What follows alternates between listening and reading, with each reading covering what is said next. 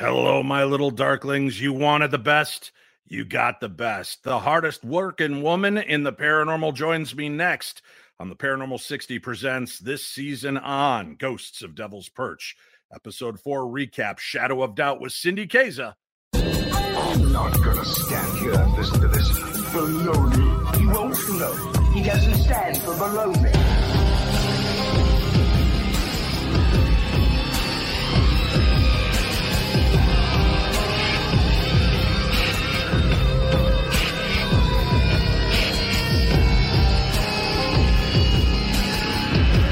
Sounds like a lot of supernatural baloney to me. Supernatural, perhaps.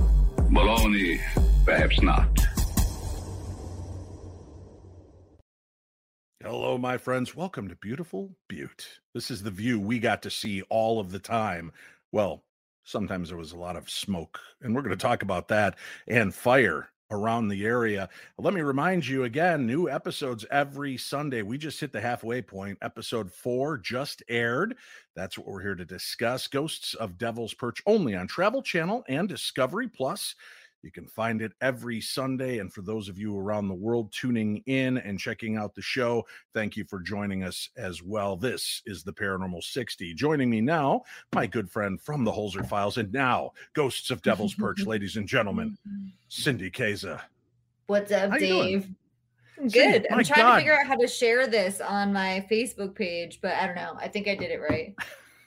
You are, I said at the beginning, you are the hardest working woman in the paranormal. Every time I look, you've got classes going on. You've got live performance. Look, I want to just show people a quick taste of this. First of all, you're going to be doing a live gallery reading with the Ghost Brothers. They're going to be doing an event in Savannah, Georgia. And there are tickets available at straightghosting.com. And you can find information about this. It'll be at the Fairfield Inn and Suites, downtown Savannah in the historic district. That's October 29th, folks. So if you're looking for a great way to spend that Halloween weekend, go see the Ghost Brothers. Cindy Kaza will be on hand. She'll be doing live gallery readings. We've got a link up for this so you can find it in today's program. And I know what you're thinking. Well, it's not fair. I can't get to Savannah and I want to see Cindy. Well, she's everywhere. Bethlehem, Pennsylvania. Like so insane. Right. West Nyack, New York, Naples, Florida, Largo, Florida, Port Charlotte, Florida, Rosemont, Illinois. And I've got a lot of my friends coming out to see you that I grew up with. And my daughter. Yeah. Flagstaff, Arizona, Albany, New York, Syracuse, Bridgeport, New Brunswick. She's going to be everywhere, folks. There are links in today's program guide for you to look at and find out where you can go see Cindy Kaza live. So that's just a taste of it, of what's going on. And plus, you're out filming. You've got a new shock doc coming out on one of my absolute favorite cases, the Ghosts of Flight 401. Mm-hmm. And when is that due to hit? Is that around Halloween as well? Yes, I think it's on, hold on. I think it's on the 28th of October. Let me just make sure I'm getting this right. Just one second. Sorry, I should know my schedule better. But let's see. October 28th, 8 p.m. It's on Travel Channel, but it's also streaming on Discovery Plus. We've got to have you and Steve Shippy on. I need to talk about that case. It is one of my all-time favorite and fascinating cases. As a matter of fact, that was the made-for-TV movie that scared the hell out of me. It was Ernest Borgnine. It was like an ABC movie of the week. And it about this plane crash and how they repart all the pieces from the plane that they could. And a ghost started appearing on all these different flights, kind of warning people. And that's all I'm going to give away about it if you haven't heard about the story before, but it's phenomenal, amazing tale. And it's one of the best documented paranormal cases out there. Steve Shippy, Cindy Kaza, they're going to be going off and looking into the Ghosts of Flight 401 on a brand new shock doc coming out at the end of October. Any other shock docs, any other specials I should know about? I did play a little part in the Robert the Doll shock doc. I just make a little short appearance. So there's one coming out about Robert the Doll, which is interesting. You know, it was funny because I was like, you know, filming this thing and I was like, I can't believe I'm talking to a doll, but I was, you know, I was just, but the whole case is actually really interesting. All of the accounts of what people have experienced being in the presence of this doll and then the history of the doll and the owner of the doll. And so, yeah, that comes out in October as well. So it's all part of Ghostober. I saw Robert the Doll in person or in doll. I don't know what you say, but he was at TapsCon in Florida and he was actually set up at a table near me. So you're supposed to ask Robert's permission. You're supposed to be polite. Right. And I just went up and I started taking pictures, and I'm like, I got nothing. Nothing weird's happening. On the plane ride home, I opened up my phone to look at my pictures. Every picture on my phone was gone. It's because you didn't ask for permission. Your fault. Every picture but Robert was missing from my phone. I couldn't restore it. It was bonkers. So anytime you think you're, you know, even the skeptical nature people like myself that'll do that stuff, they get thrown for a loop from time to time. Well, let's talk about episode 4, Shadow of Doubt. This was a very bizarre story, and it was tough because this was really taking us out of going into kind of haunted locations that were big, broad areas that many people go through. And we're now inserted into somebody's home and somebody who fears for her own safety. And this was an interesting episode. The family in question, the Fink family, had this experience, Mrs. Fink, in her own room, in her bed. It was enough to unnerve her and her husband, her granddaughter. And this case was a little dicier than most because there was other elements of the story which do not play out on the show for personal reasons because of the family and what was going on, and we're going to respect that. But it was hard because then we've got to try to differentiate, what are we dealing with here? Is this a loved one? Is this a past owner? Is this something else entirely? And you were kind of picking up on a little bit of all of that at once when we first got there. Yeah, I mean, look, like anytime you walk into a location, especially a residential location, you know, you're walking into a lot of energy. You're walking into the energy of the family that lives there now, the families from the past. You're walking into psychic imprinting, and then you have the land. You know, it's really difficult sometimes as a psychic medium to discern, you know, between all of those different timelines, what I'm actually picking up, right? Like, is it current? Is it past? And I've talked about this a lot, but I think, you know, for me, the biggest pull was towards the land, was towards the backyard, was towards this fire that initially nobody could make sense of. They're like, yeah, no, there's no fire here, right?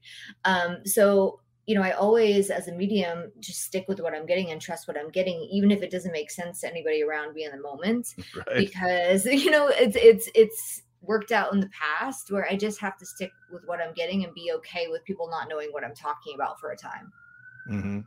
Yeah. And, you know, it's interesting because you're picking up on this fire. We're all trying to use our rational minds, and we're like, well, there's fires on 3 sides of Butte right now. There were 3 wildfires burning while we were filming. We didn't get the blue skies you're seeing in the image behind me. We got, most of the time, kind of these gray, ashen, sometimes that burnt umber, creepy look in the sky. We only had blue skies maybe 5-6 days for the entire time we were there. Yeah, it's true. So we're thinking maybe you're picking up on the duress and stress from that. And you were like, yeah, that could be a part of it, but it's something else. And I just love that you stick to your guns because, again, when you don't have that ability, Katie and I are just trying to figure out anything that makes logical sense to this. And, you know, obviously we start looking into the family that owned this house before. And we like to talk about things that don't make the episode. When you walked in, Cindy's like, I'm picking up on clowns. Does this make sense? Oh, I forgot about that. Wait, and I said a name, and it was like the name of the clown. It was like Buttons or something. Yeah, it was something weird. Yeah, it was, and I know that's not it, but let's just say Buttons for the case of this. But you're like, I'm picking up on Buttons and a clown.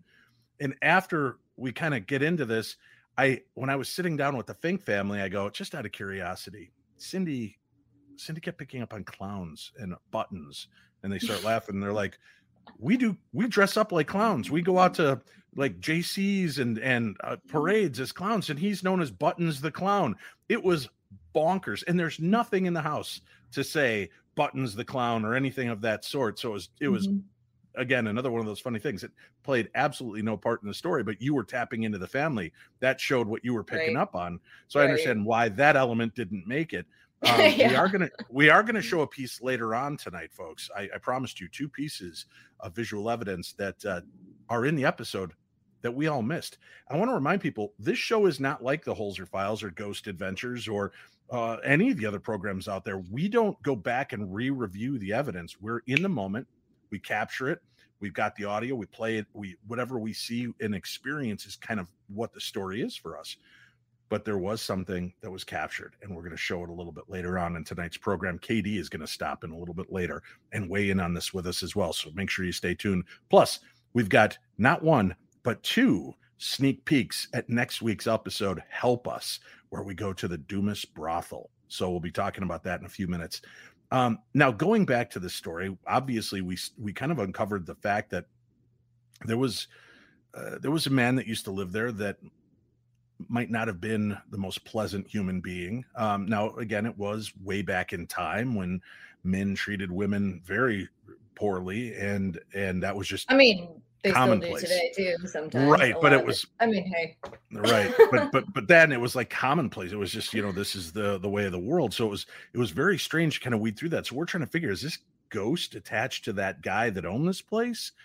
And you were sensing that kind of that presence as well, but how do you explain that? Because like the ghost that you were picking up on was obviously a lot more interactive, but there were kind of layers to what was haunting in this home. Would you say that spirit of the old owner, the guy that was kind of abusive towards his wife, was it truly there, or was it more of like a imprinting, like an after effect? Yeah, an imprinting. Yeah, you know, it's so hard to remember exactly everything I picked up on, because I do remember going in there and picking up on him and feeling the energy of the woman and feeling the energy of the relationship. But to me, it felt a little bit more like psychic imprinting and tapping into the past. I didn't feel that he was the one who was attacking Barb Fink, you know, mm-hmm. So because I could, you know, sit on the bed and put my feet on the floor of the house and feel the imprinting left behind, right? That's what happens in a lot of these locations. And again, the only way that I can tell the difference between psychic imprinting and intelligent hauntings is from having a lot of experience feeling the subtleties between the energies. And I think maybe even 5 or 6 years ago, it would have been more difficult for me to tell the difference between the two. But at this point, I've done enough investigations where I can feel the subtleties and I can feel the difference. But I don't always get it right. Sometimes it is psychic imprinting, and I think it's intelligent, you know?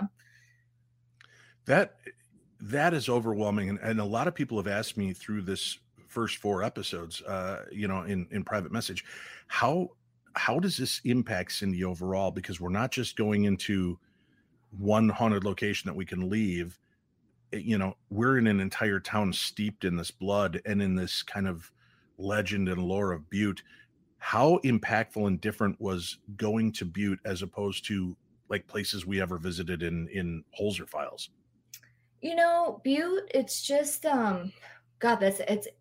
Butte in itself is just, you know, probably one of the most powerful places I've ever been into in terms of paranormal activity that I've ever gone to, because the whole town is haunted. It's literally haunted. The ground is haunted. The minerals underneath the ground, the copper, all of that stuff. It really plays a role in ramping up all this paranormal activity. So, I think that was different. That was unique, because in Holzer Files we'd go to one location and then we'd leave, and then we'd go to a different city and then we'd leave. So we really had a lot of time to really explore this town and to really feel all of the different energies and things from the past that I've left behind, because there's so much trauma that happened in that town. There are a lot of tragedies that happened in that town. So I think that makes it different insofar as it's really like, what's the word I'm looking for? Sorry, it's past my bedtime. My brain is not working right. It's like, what's the word, Dave? It's like, you know, a powerhouse of paranormal activity, you know, right. That's what Butte feels like. It really does. So that was different. And I'll say that, you know, oftentimes I don't recognize how tired I am until it's kind of too late and I'm totally drained. So that's something that I've had to really look at, is like making sure that after an investigation, I'm really getting more rest. I'm taking more time to take care of myself, because you know, over time, I think I just get run down, and then I realize, oh my gosh, I'm totally worn out and I need a long break. So even like with my live events, like I was laughing at the beginning because I booked myself like 15 live events in October. And then I'm like, why did I do that? That's insane, you know, right. But it's just, hey, I love what I do. So, it doesn't feel like work to me, and it only feels like work after I'm like totally run down from doing so many investigations and so many live shows, but I love it so much. Now, a lot of people are interested in the female spirit and presence that we picked up on in the house that we didn't go too much into on the program. And we talked about, and I felt that, again, was twofold. One, it was the owner, past owner and his wife, that kind of impression that we were picking up on, that might be the woman that they sense or see go through the house from time to time.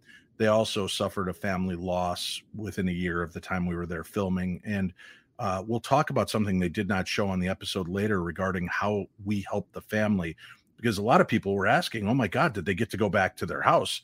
And no, we burned it to the ground. Yeah, of course they got to go back to the house. That was the fire that I was seeing. That was it. Right. So we did get them back in, and we showed them how to kind of deal with things. And Cindy was very specific and visited them a couple of times to really make sure that they felt comfortable, because they were also worried that if by putting things out and doing certain things, would it maybe rebuke somebody that they love that might come by for a visit. And, you know, that was an important part of the story. That's kind of a backstory. So, you know, so the woman was probably, I think you were picking up on the fact she was with the husband, but it was, again, just kind of layers of that tapestry of the house itself. Right. Yeah. It felt like a lot of psychic imprinting, but when I was pulled out into the back, that's where I felt like, that's why I was like, I need to go to the back. There's something with the land. There's something out there. And that pull was so strong. And in that moment, I knew there's a lot more to this story than we realize. There's a whole second layer far beyond what's actually happening inside the house, right? And so, you know, I will say again that I feel like a lot of the stuff that I was picking up on in the house was psychic imprinting. And then when we got out on the land in the back, that's when I was picking up on the intelligent activity and what was really, you know, the driving force between the driving force of what was happening in the house, if that makes sense. Right. Like, because it did feel like a portal. You know, I don't know if I used that word in the episode, but when I said it's like a train depot for the dead, it felt like it was a portal. It felt like spirits, you know, would come and go in that house. And freely, and spirits from different parts of town. And that's a unique part of about, you know, our investigations in Butte, is that, you know, I don't want to give too much away, but there's definitely a link between the tunnels and between the railroad tracks and the paranormal activity. Right. Right. And that, you know, traverses the entire community. And we talk about the fact that you've got these train tracks, you've got 10,000 miles of underground tunnels, underground water, you know, all of these mineral deposits, copper that works almost like a giant radio antenna throughout town, also carries, it can carry energy. Like, you know, that's why they use it in phone cabling and radios, because copper is very conductive that way. So we were kind of in touch. This was like a giant spider web, kind of looking at it from a different perspective, you know, and whatever's down in those mines, whatever this force is like the Black Widow. It can sense everything that's going on, that energy, and it can run to any point in that web, which is very unsettling to go in. And you want to, you know, we want to be superheroes in a sense and go in and make their day and fix their, we could put patches on. But that's why the whole time we're putting up Band-Aids, we're looking for where the real wound is and how can we fix that hemorrhage. A lot of people are, you know, concerned again, when we go in to deal with a family and you've got a child involved, Jenna, right? And I use that term lightly because I know she's a teen girl and my daughters don't like to be considered children when I say that, but you know, there's still that sense of being very cautious with what we do and how we present what's going to happen. And the fact that they were very open about the type of activity that they had in their house and things Jenna had seen and had experienced on her own, it was really kind of powerful to realize that there is, there was so much to this one location. And then you're kind of getting things from around the area spilling in. When we started unfolding this map of mystery here and realized that the train tracks are right behind, and suddenly Fisk kind of delivers, oh yeah, listen, you know, there was a huge fire in Butte and this train and engineer were flying their way down here, and he wanted to make sure that he could get everybody here safely, and he was flying and he was doing his best and just miscalculated and ended up jumping the track. He lost his life in this very tragic, sad case. And then the fire, that made such an impact on you. I mean, you hear that, you weren't willing to accept that it was the fires that were burning around us at the time. It was different. But, right. You could sense. What is that like to you? I mean, when it hits that dead on the nail for you to, that is definitely the fire I'm picking up on.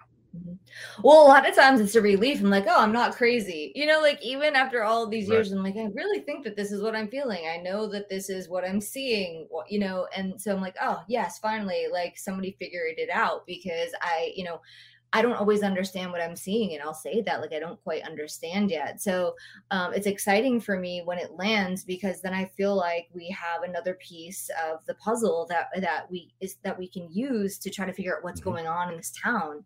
So it's exciting for me too. And I feel like a little bit relieved when it works out, because again, like I always describe mediumship as kind of like playing Pictionary, charades, and telephone all at the same time. You get pieces, you get imagery, you hear things, you feel things, and they can be from different timelines. So it's never dull being a medium. I never know what's going to happen. There's never a dull moment. But again, I was so grateful to be able to work with such a great team, people who trust me, and you've always supported me and trusted in what I'm getting. And that makes a huge difference.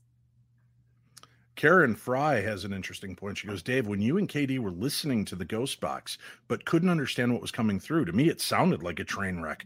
Thoughts? You may recognize me more as Ubu. Oh, very cool, Ubu. Yeah, thank you so much for popping on. That is interesting. I also had somebody contact me this week that worked in the train industry, and he swears that he hears a train whistle during a few of our EVP sessions with the spirit box. And he goes, I know that sound. I'd know it anywhere. There's a going on when you guys are doing what you're doing. So those spirit box sessions, the EVPs that we're getting, it was so powerful throughout Butte. I was getting by far some of the best EVP I've ever collected at any location.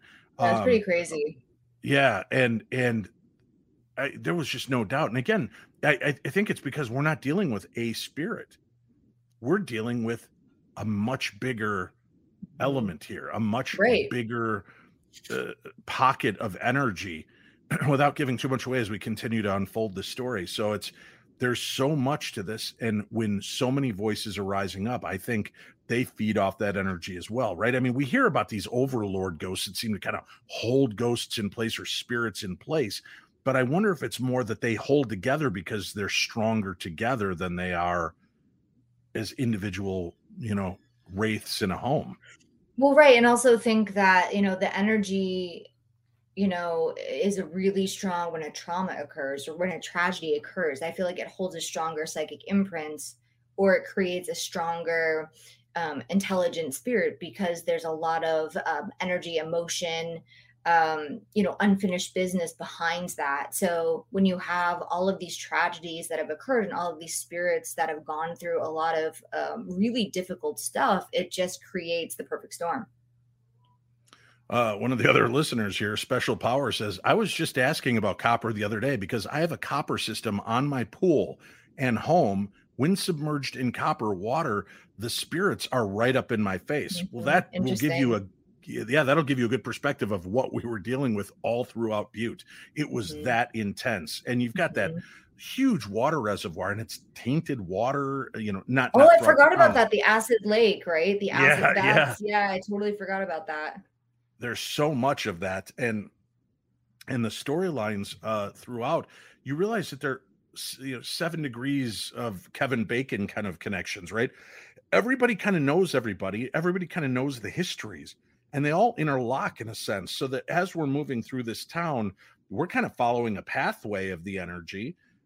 We're following things. And I mentioned it last episode, it seemed like sometimes the spirits were frustrated that we weren't picking up on enough.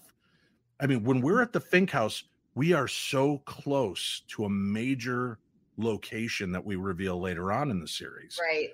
And it was like, it was screaming at us to notice. And the frailty of who we are and the the bits of information we're able to get, and you get a lot, but it's not like they're just going to lay it all out. I did remember. I did. And then we didn't understand what it was until the very end, until like one of the last investigations. When Cindy was out on the back, she kept pointing in one direction. She goes, it's something. And then they were, oh, well, I think that's where the train stopped. It went through that area and stopped.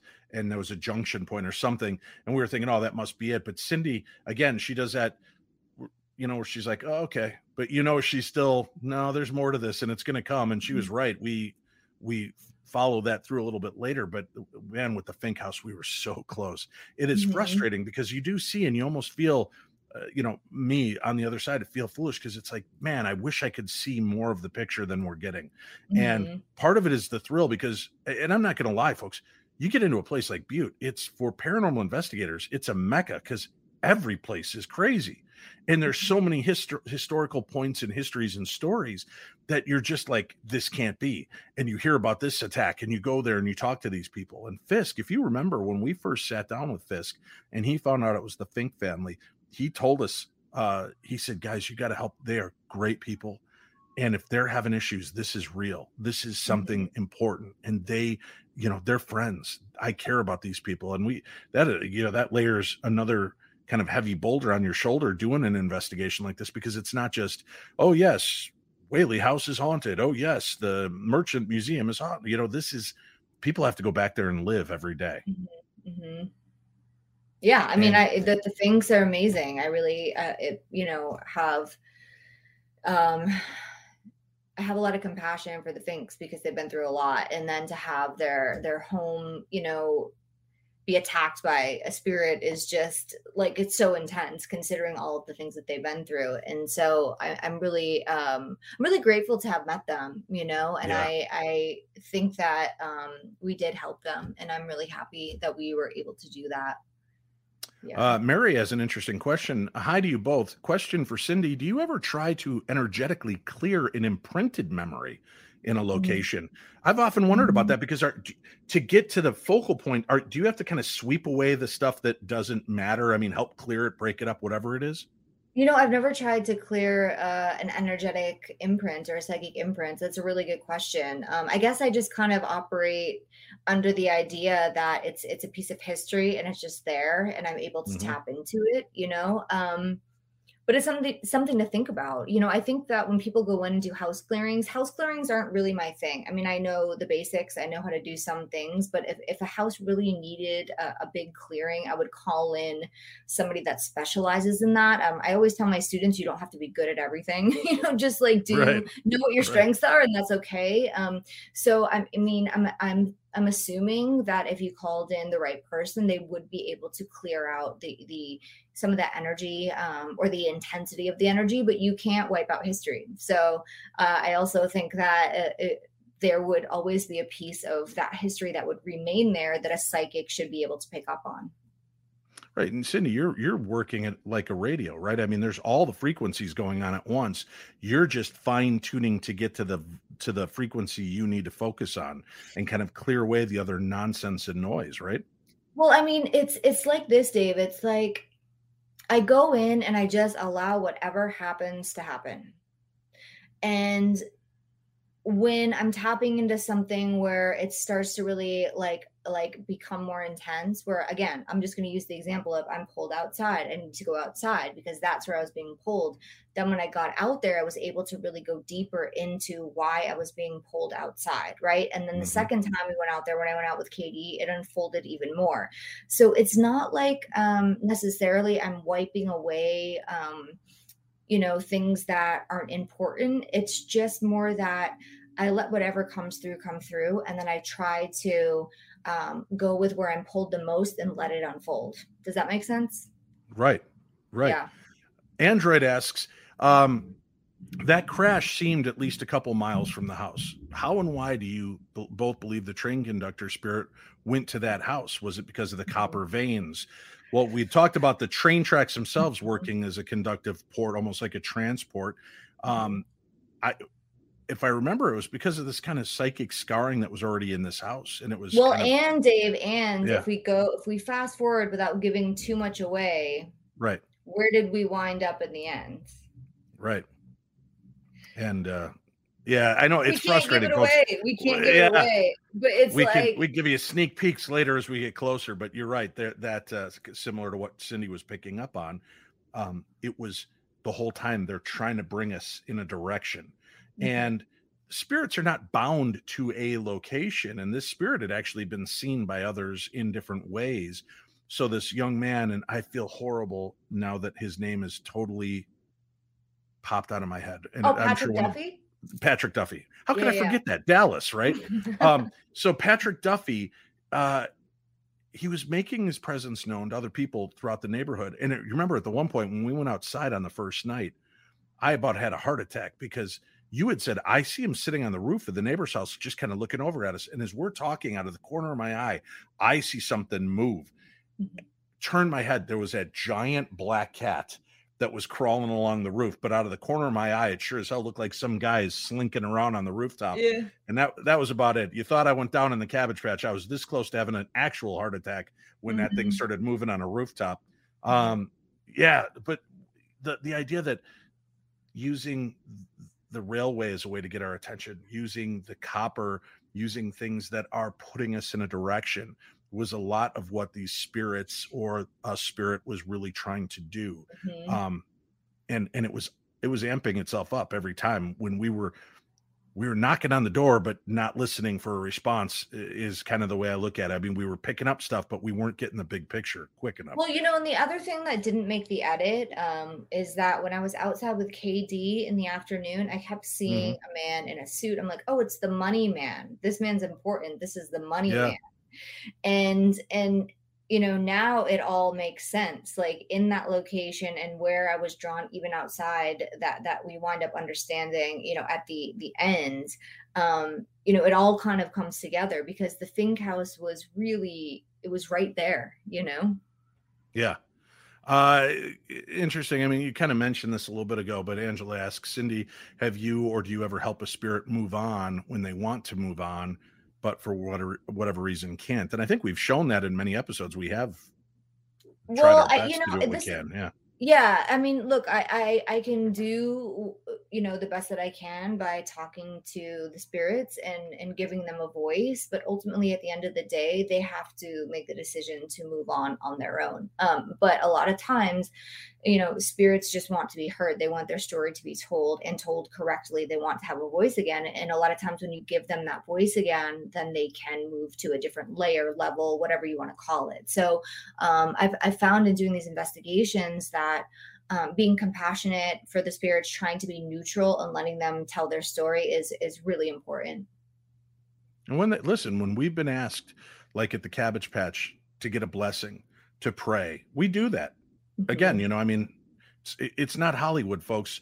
A light door doesn't slide open in the sky and you start seeing these spirits go up into the hole. It's not like that. But if this is what they ask for, this is what we do. And we try to show that same respect in every location and acknowledge.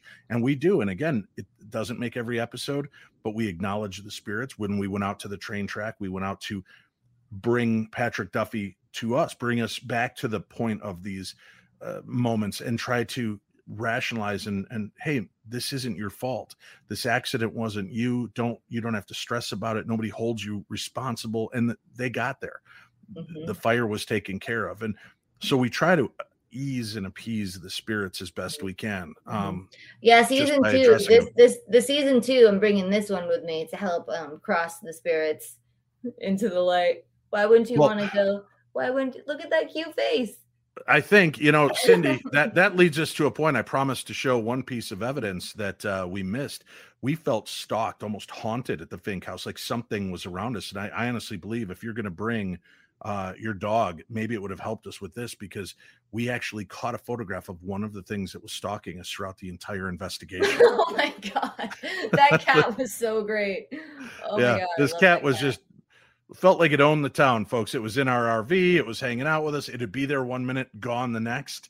And you never knew where it was going to show up. Gorgeous cat, but it definitely gave you the sense. We're in the middle of filming a scene, and all of a sudden it's there batting at my hand while I'm talking to Cindy. And, you're trying to just go with what you're talking about. The cat's wanting to wrestle with you. Yeah. So it's kind of funny. I'm sure there was a lot of mistakes that we had to redo because they couldn't deal with it. Cause I'm batting at the cat, or the cat kept popping up behind me and messing with my head. So yeah, bring your dog. Season 2. We'll bring in the extra help. We'll see. Then people can judge who's shakier, your dog or Shane from the Holzer Files. All right. Let's see. We do have to do a quick break, but before we do that, let's give the audience a sneak peek, a little teaser for our next episode at the Dumas brothel. The episode is called Help Us. I would like to call on the spirit of Molly Quinn. Molly, are you here with us? Oh, I just got really cold. Yeah, you can definitely feel that there's a temperature drop over here. Molly, the night that Rosemary was here, was that your energy that tried to push her out of this room? Stay by me, please. Something is definitely moving around back there.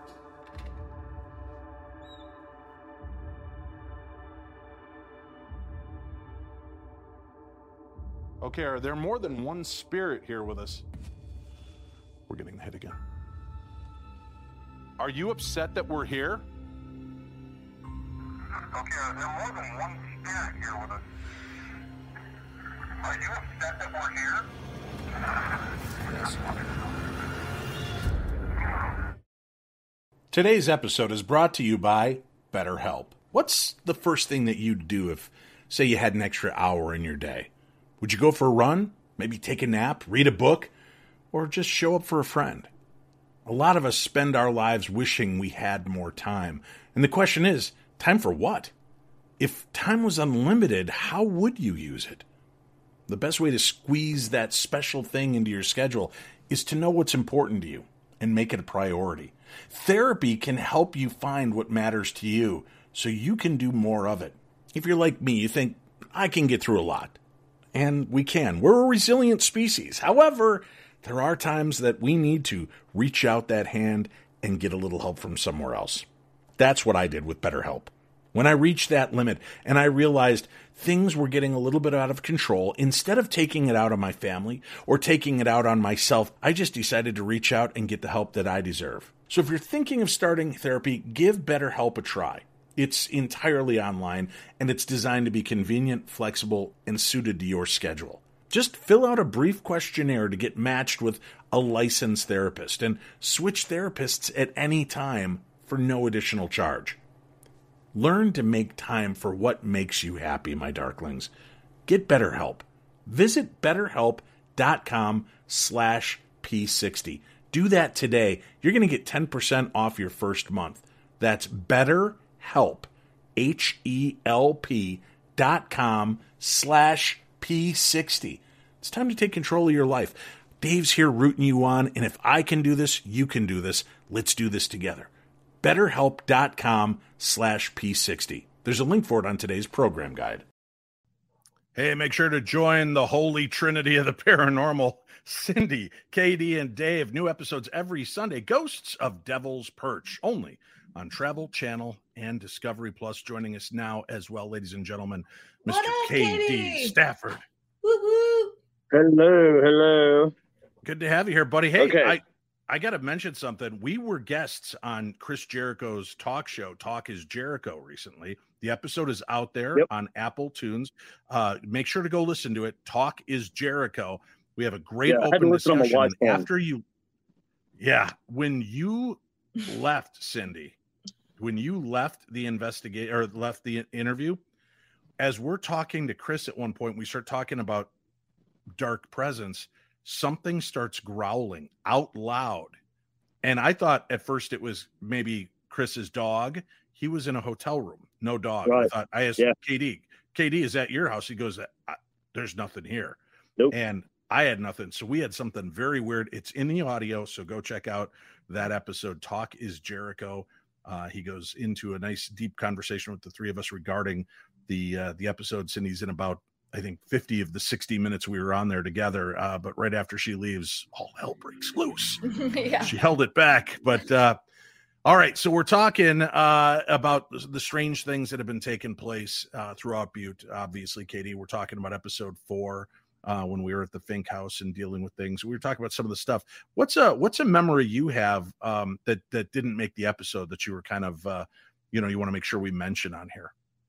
Well, I can't really everything that. Well, okay, no, I will say this: the experiment, right at the end.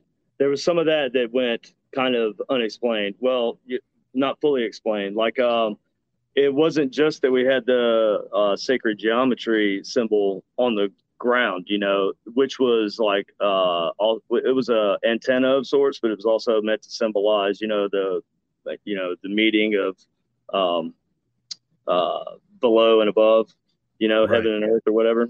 And so, but we also had the laser audio transmitter. What is that? Oh my God! I'm sorry. You sound like you went underwater, KD. Are you okay? Me? Yeah, you're flooding out. Oh my goodness! I don't know. This is our tech guy, folks. Okay, I got it. I think. All right. Crap. We can. Hold on. Yeah. I'm back. Really strange. Okay, wait. There you are. All right. So I don't know what happened. I didn't touch anything. Anyways. So we had the laser audio transmitter set up where the train actually ran on the track. And that was where the train ran along, was that pathway had been just replaced. They replaced the train track for the walk path. So we had that line of transmission coming down from the hill. So anything that, would have traveled from the railroad tracks, spirit-wise, that would travel from the railroad tracks back and forth to the house, maybe we could intercept that communication. So that's one thing I would have liked to have added, and that's what the communication we were getting was coming from, right? When you guys were standing in the circle, and all that was coming from the laser audio transmitter up the hill. I've had people reach out to me and they're like, guys, Butte feels like it's from Stranger Things, and you guys are dealing with the down under, right? The upside down. And I said, yes, we are. Butte's a lot like that, only a little less murdery. Just a little. Right, less murdery. Well, now, anyways. Yeah, we don't have demon dogs. We've got demon cats that appear out of nowhere and taunt us. Yeah. So we've got a piece of video we're going to show in a little bit here, a piece of evidence. I want to talk about, again, obviously people were worried about the Fink family. Did they get to return home? Yeah, we addressed the spirits. There was blessings done. We approached Patrick Duffy's spirit, trying to communicate and clear him on the train trestle. And people want to know, how scary was it to be up on that train trestle 10,000 feet in the sky like that? That was one of the more unnerving. Yeah. Unnerving. It was disorienting for a minute, Kind of get used to it though. After a few minutes, it wasn't too bad after you were up there. It's kind of like being in the in the church tower, right? Oh, remember the bell tower? That was terrifying. Oh my God. Yeah. Forget about it. Everybody was tripping because I was leaning out of the window. They were like, stop, Katie. That's terrifying. Katie's way too brave for his own good. So it's been said. We've got all of this activity taking place. The Finks obviously are able to return back home. And one thing was, they're like, and I remember the directors and producers said to Cindy, all right, well, here, you said that they should salt around the property. Go ahead and salt it for them, Cindy. And you're like, oh no, that's not how this is done. So kind of explain to them. We were teaching them about many different ways to help protect themselves, but why was it important for the Fink family to salt this property and not you? Yeah. I mean, they have to salt their own, property. They have to be involved in the process of setting up boundaries with the spirit world, because if I go in and just do it myself, they're not involved in that process. They're not setting the intention. So it was really important that they participated in that. And I think it worked. I mean, I don't think that they've had activity there since we've left. So yeah. Right. Well, from my understanding, they haven't had activity that is bothersome, right? They always had a kind of a nice little house spirit, yeah. And they were very clear about that. They didn't want to spook out the house ghost or a family member that came by to visit. And you were talking about the importance of intention, and setting that forth. Can you explain that a little bit more to people? I mean, how does intention, in your understanding, work as a gateway to keep out not so good ghosts and allow in spirits that you're okay with? I mean, look, it's not a guarantee. Intention's not a guarantee that that is going to work. It's just good to be intentional. It's good to, you know, try to put yourself in the right energetic space, because our energy and how we present ourselves in the world impacts how we receive the spirit world. So, I mean, it's I can't say for sure that your intention, and I would say it's not likely that just having a good intention is always going to protect you from things that you don't want to experience. But I think that it's a good starting point. And I think that, you know, for example, when I go into an investigation, I have to be intentional and set an intention with spirit world. Like, I need to pick up on the information that we need for this case. Please help me. Because otherwise, again, like we've said a million times, I can be picking up on anything, any timeline in history, you know, and the lands and all of the things. So, yeah, I mean, being intentional is important. Well, then you're taking yourself out of that place of fear as well. You don't want to dwell in that place. You want to elevate. We talk about changing your vibration. That is an important element. And if you have a feeling of more control and you're putting out positive, you're not allowing these things to have the same impact or effect on you. And it's letting those spirits that might wish you, you know, not well to move on. Yeah. KD, speaking of spirits and sensing things, Mr. Purity asks, hey, KD, why did you sketch that figure? Do you have some kind of mediumistic abilities as well? Yes. Well, well, Cindy opened my mind and introduced me to, you know, like, what would you call it, Cindy? Like spirit like medium art. Yeah, spirit drawings, channel art. Right. So I just, you know, I kind of come up with my own little thing that I do. And I sit with a ghost box and just ask questions and just draw whatever comes into my head. And that was like that was actually the first time I tried it like that, you know, just the way I just described it. So it actually it came out pretty well. I mean, it kind of pretty much summed up, what would you say, Cindy, the figure, the dark figure, right?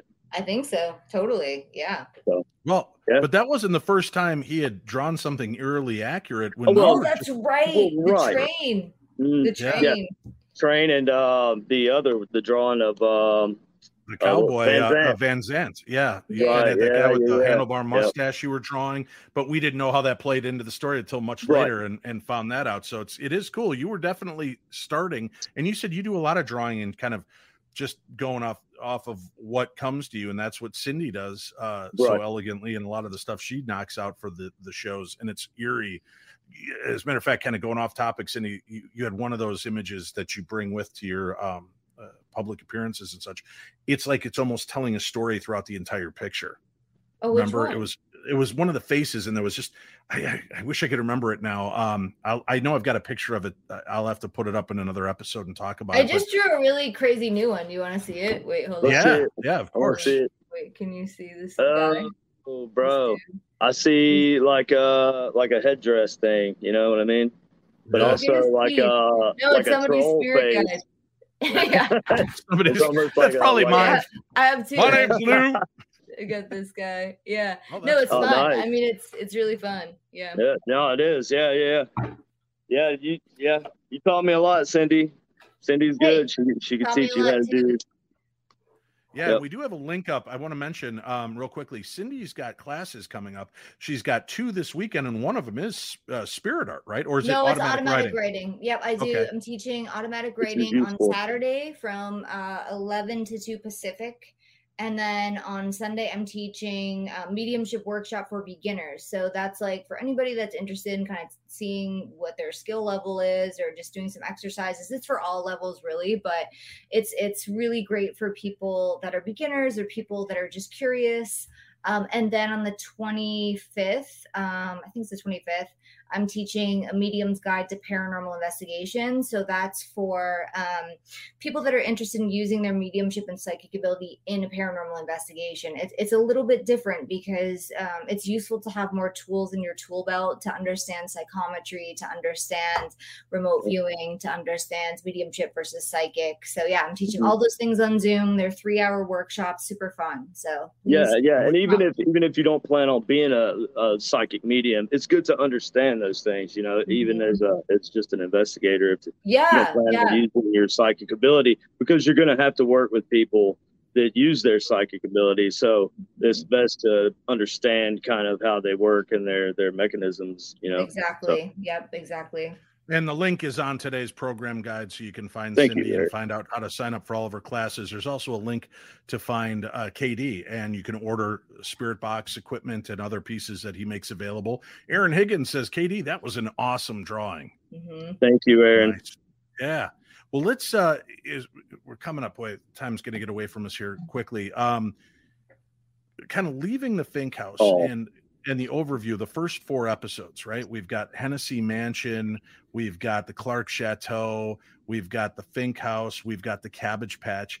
These stories each were impactful in different ways, physically, spiritually, mentally, emotionally, and they resonate in a way that I had never experienced before, dealing with regular investigations.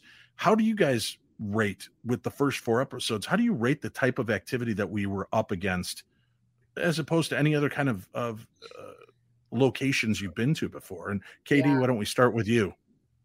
Well, it was really consistent, consistent and steady, and it seemed to ramp up the entire time. Whereas normally you'll get just random spikes every once in a while, you'll have something happen. And even across the town, but very much like Morgan City, this was just a steady increase and like a concentration of like spiritual activity. So yeah, it was unique in that way. Mm-hmm. Cindy, what about you? How does this compare to other investigations you've done on TV and in person? I mean, the EVPs were crazy. So I always I see things in my head, I can feel things, but when I hear an EVP, that's just so crystal clear, that's terrifying for me. It's like, wow, this is crazy, because usually when I go to a location, it doesn't matter if you guys aren't picking up on stuff. I, as a medium or a psychic, can tap into something. So what I found throughout this entire, series, and especially the first four episodes, is that, we were really working together. I was being validated by you guys, and you guys are being validated by me with your, through the electronics. So that was really special. You know what? I want to change my answer. I want to change my answer to her answer. I like hers better. No, yours is good too. I second yours. No, yours is better. We'll just share answers. Okay.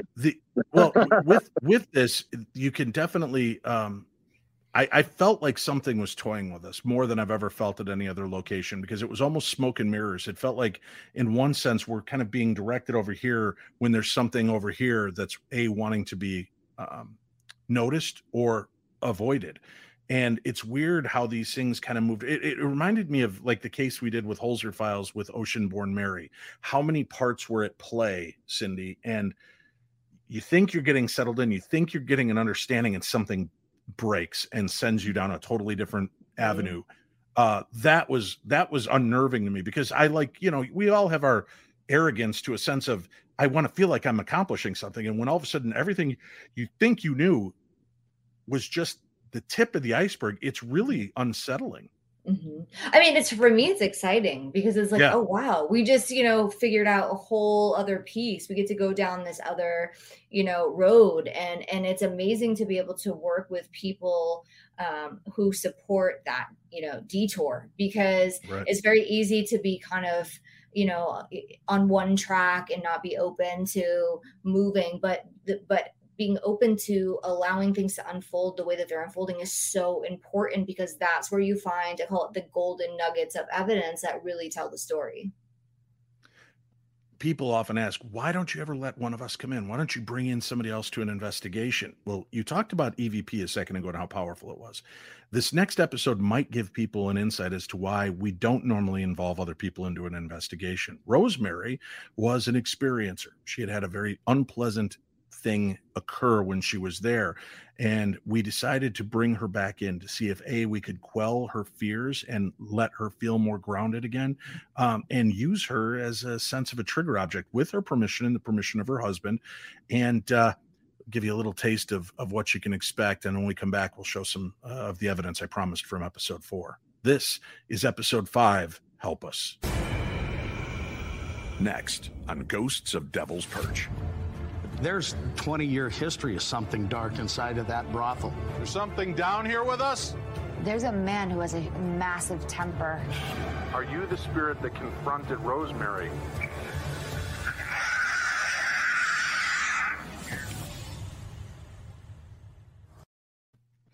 That's why we don't always bring somebody back in. The poor Rosemary, my heart broke for her when we filmed that episode, because it took a lot to get her back in there, and the spirits were definitely back to let you know that they were in force. So the Dumas brothel, and I've got a couple of interesting pictures from that. We've got, of course, this fine picture. Sorry, I don't mean to block you, Cindy. But oh, no, we've got this cool shot from inside the Dumas brothel. Of course, G stance there. Yeah, the famous post box out in front of it. And for those of you that are going to be moving around Butte, if you see this license plate and that RV, avoid it at all costs. That's all I'm going to tell you. Avoid, don't go in it. You may not come out of it alive. All right, we've got to talk about something. And you know, for years doing Holzer Files, people would send, I think you missed this, and they would send me a piece of evidence that they videotaped off their TV screen, and you know, for one, like the USS Constellation, when Shane was in the basement and he moved and something on the ground seemed to be blinking at you, and you know, we had to explain to him, no, we didn't miss it, that was a piece of debris, and when Shane moved, the IR light cannon hit it, and it was trying to focus on it, and then when it realized it was nothing, it pulled back the focus to brighten up the rest of the room. So we're always open, and we're not trying to discourage viewers from watching for cool evidence. People will often send me pictures of orbs, and you guys missed these orbs. We didn't miss them. We were in a dirty, dusty basement, and you're going to get dust that's going to float through the pictures from time to time, or bugs. And you know, when we're outside by the train tracks and things are flying by us, we have to assume they're bugs, especially if nothing else is happening in conjunction with it. With that said, there was something very fascinating that happened in this last episode, and I had a few of the viewers actually captured it on video, sent it over to me. I took a look at it. Let's review the moment Cindy was sitting on the bed and the closet door swings open. This is what actually aired on the TV program. Patrick was trying to get Barb's attention. He's not in a good space on the other side. He is, and I wonder, what the hell? What the hell?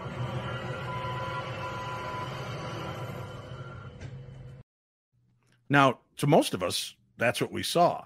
It was a quick motion, and there was a trailer that had played the week before that's a little bit longer and more extended clip from that scene, and people were going bonkers. Dave, something moved in the closet. And I'm like, nothing moved in the closet. Cindy sticks her head in there. There's nothing in the closet. And they're like, something moved in the closet. And I was like, all right, let's take a look. And I actually went and got the raw footage from that moment. And we've got it lightened up so you can see better inside the closet. And I'm going to show you then a close-up, because there was something freaky in that freaking closet. Here we go. Oh, you see it briefly. Yeah, something moves. And what's crazy is from where that is, it's about this deep up against the wall. So there's no room in there. Oh, yeah. The closet is like as wide as the door space.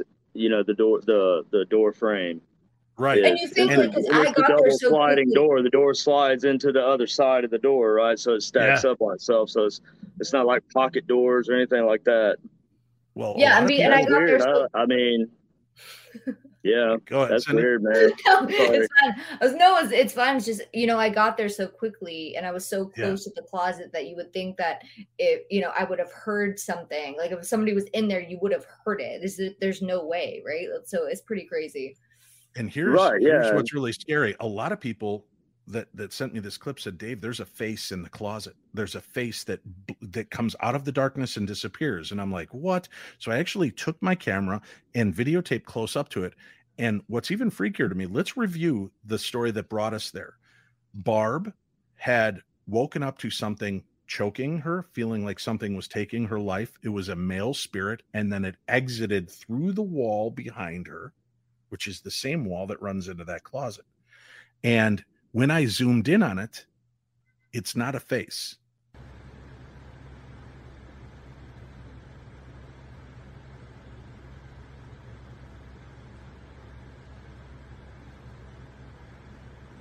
It's a hand as that dark goes backwards into that same wall. But it looks like long spindly fingers or something. Oh yeah, like with webs or something in between. That's weird looking. It is. That's not normal. That's creepy. No. Yeah. It is a very weird piece. That's paranormal. Yeah, and definitely one of the freakier pieces. Again, well, we don't get the luxury. Would that be ITC? Would that be like video? That would be like video ITC then, right? Because the camera guy didn't see that or anything JJ was in there, so that would have been something that would have strictly been captured on, in the video process. And it's so fast, folks. I give you credit for those of you that saw it with the bare eye, saw something move in there. I could see why you think it's a face because it moves so quick and it kind of looks like it's turning like eyes. When I give you the slow version again, real.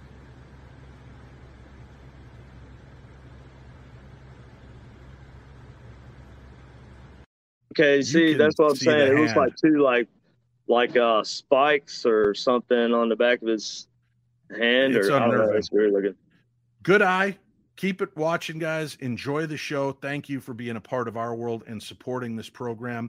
Thank you for watching. And all I can do is make sure that I'll just keep reminding you, if you like shows like this or any of your favorite shows, watch them in that first 24 to 48 hours because you are making a difference. We're getting great ratings, great viewership, and we thank you for that because that does make all the difference in the world for the programs that we do. And it shows us that you love it and you're watching it and you respect what we do and respect what we're putting out for you to view. There's a lot more story to come, folks. We are only halfway through the season, and you haven't even seen the weirdest stuff yet. So make sure you keep tuning in every Sunday night and enjoy the program. Katie, go ahead. You had something to share. No, I'm good. Oh, you were doing this? I was being your hype man. I like it. Hand gestures.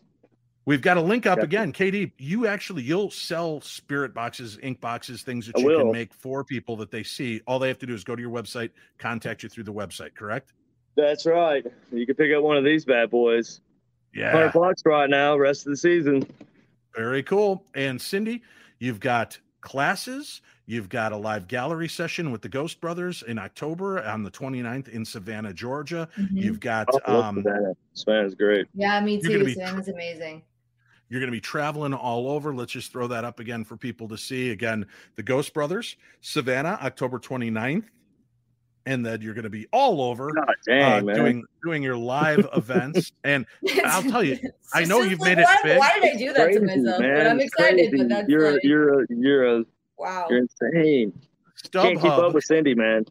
I keep getting alerts from StubHub and SeatGeek that tickets are now available for Cindy Kaza at $185. No, people are not for very long either. No, they're not $185. People are scalping your tickets. I'm saying you can get. I still got those bagels, man. I've still got your bagels. I'm gonna auction them off on eBay. That was Dave's idea. I'm doing it. What bagels? Remember when we had breakfast that day? Yeah. We made the joke. Wait. You know what's really sucks that scalpers are doing that. I'm joking. I still have the bagels.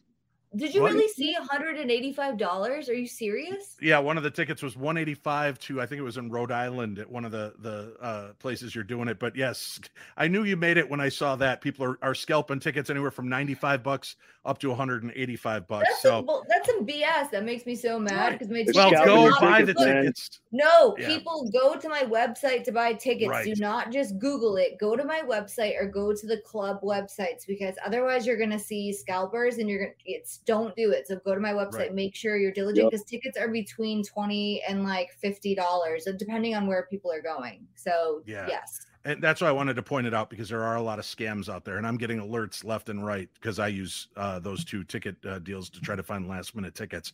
But that's so messed up. Yeah, it's crazy. But check it out. She is going to be all over. Go get a chance to see her. It's worth every dime of $185. So. That's right. Well, I appreciate that, but I don't want people getting screwed over. You know what I mean? Right. No, I get it. I get it. And remember, there's a brand new episode coming out every Sunday. You can check it out on Discovery Plus and Travel Channel. It is Ghosts of Devil's Perch, and we'll be back again tomorrow, this Friday, with a brand new episode of Paranormal News with the Paranormal News crew. And I'll be back Tuesday next week, where I'm going to have a very special guest that will join me for the episode. Katie is going to come back for our reveal next week. But let me see. I think I've got a picture of this handsome fella. Yeah, Chris Cagle is going to join us. Chris works behind the scenes on the program, and we'll be sharing some insights. We like to bring you the perspective of cast and crew alike and what it's like to work on these paranormal programs. Chris will be there. And do me a favor, if you do decide you're going to go on out to Butte, Montana, make sure that you check out Spooks and Spirits and support our buddy Chris Fisk, because he's doing the tours, and I've got some cool, exciting news. I will be in Butte, Montana on October 6th through the 10th. I will be there for the season finale. Keep following me for more information. If you would like to come watch the season finale with me, be a part of a Q&A, and I'll be doing the tours that weekend with Chris Fisk, and who knows, we may even sneak in a ghost hunt or two. So keep checking out at paranormal60.com on the events page, and keep watching the show for more insights, more updates, and more ways for you to be a part of the program with us. Thanks again for tuning in. I'm Dave Schrader, and this is the Paranormal 60.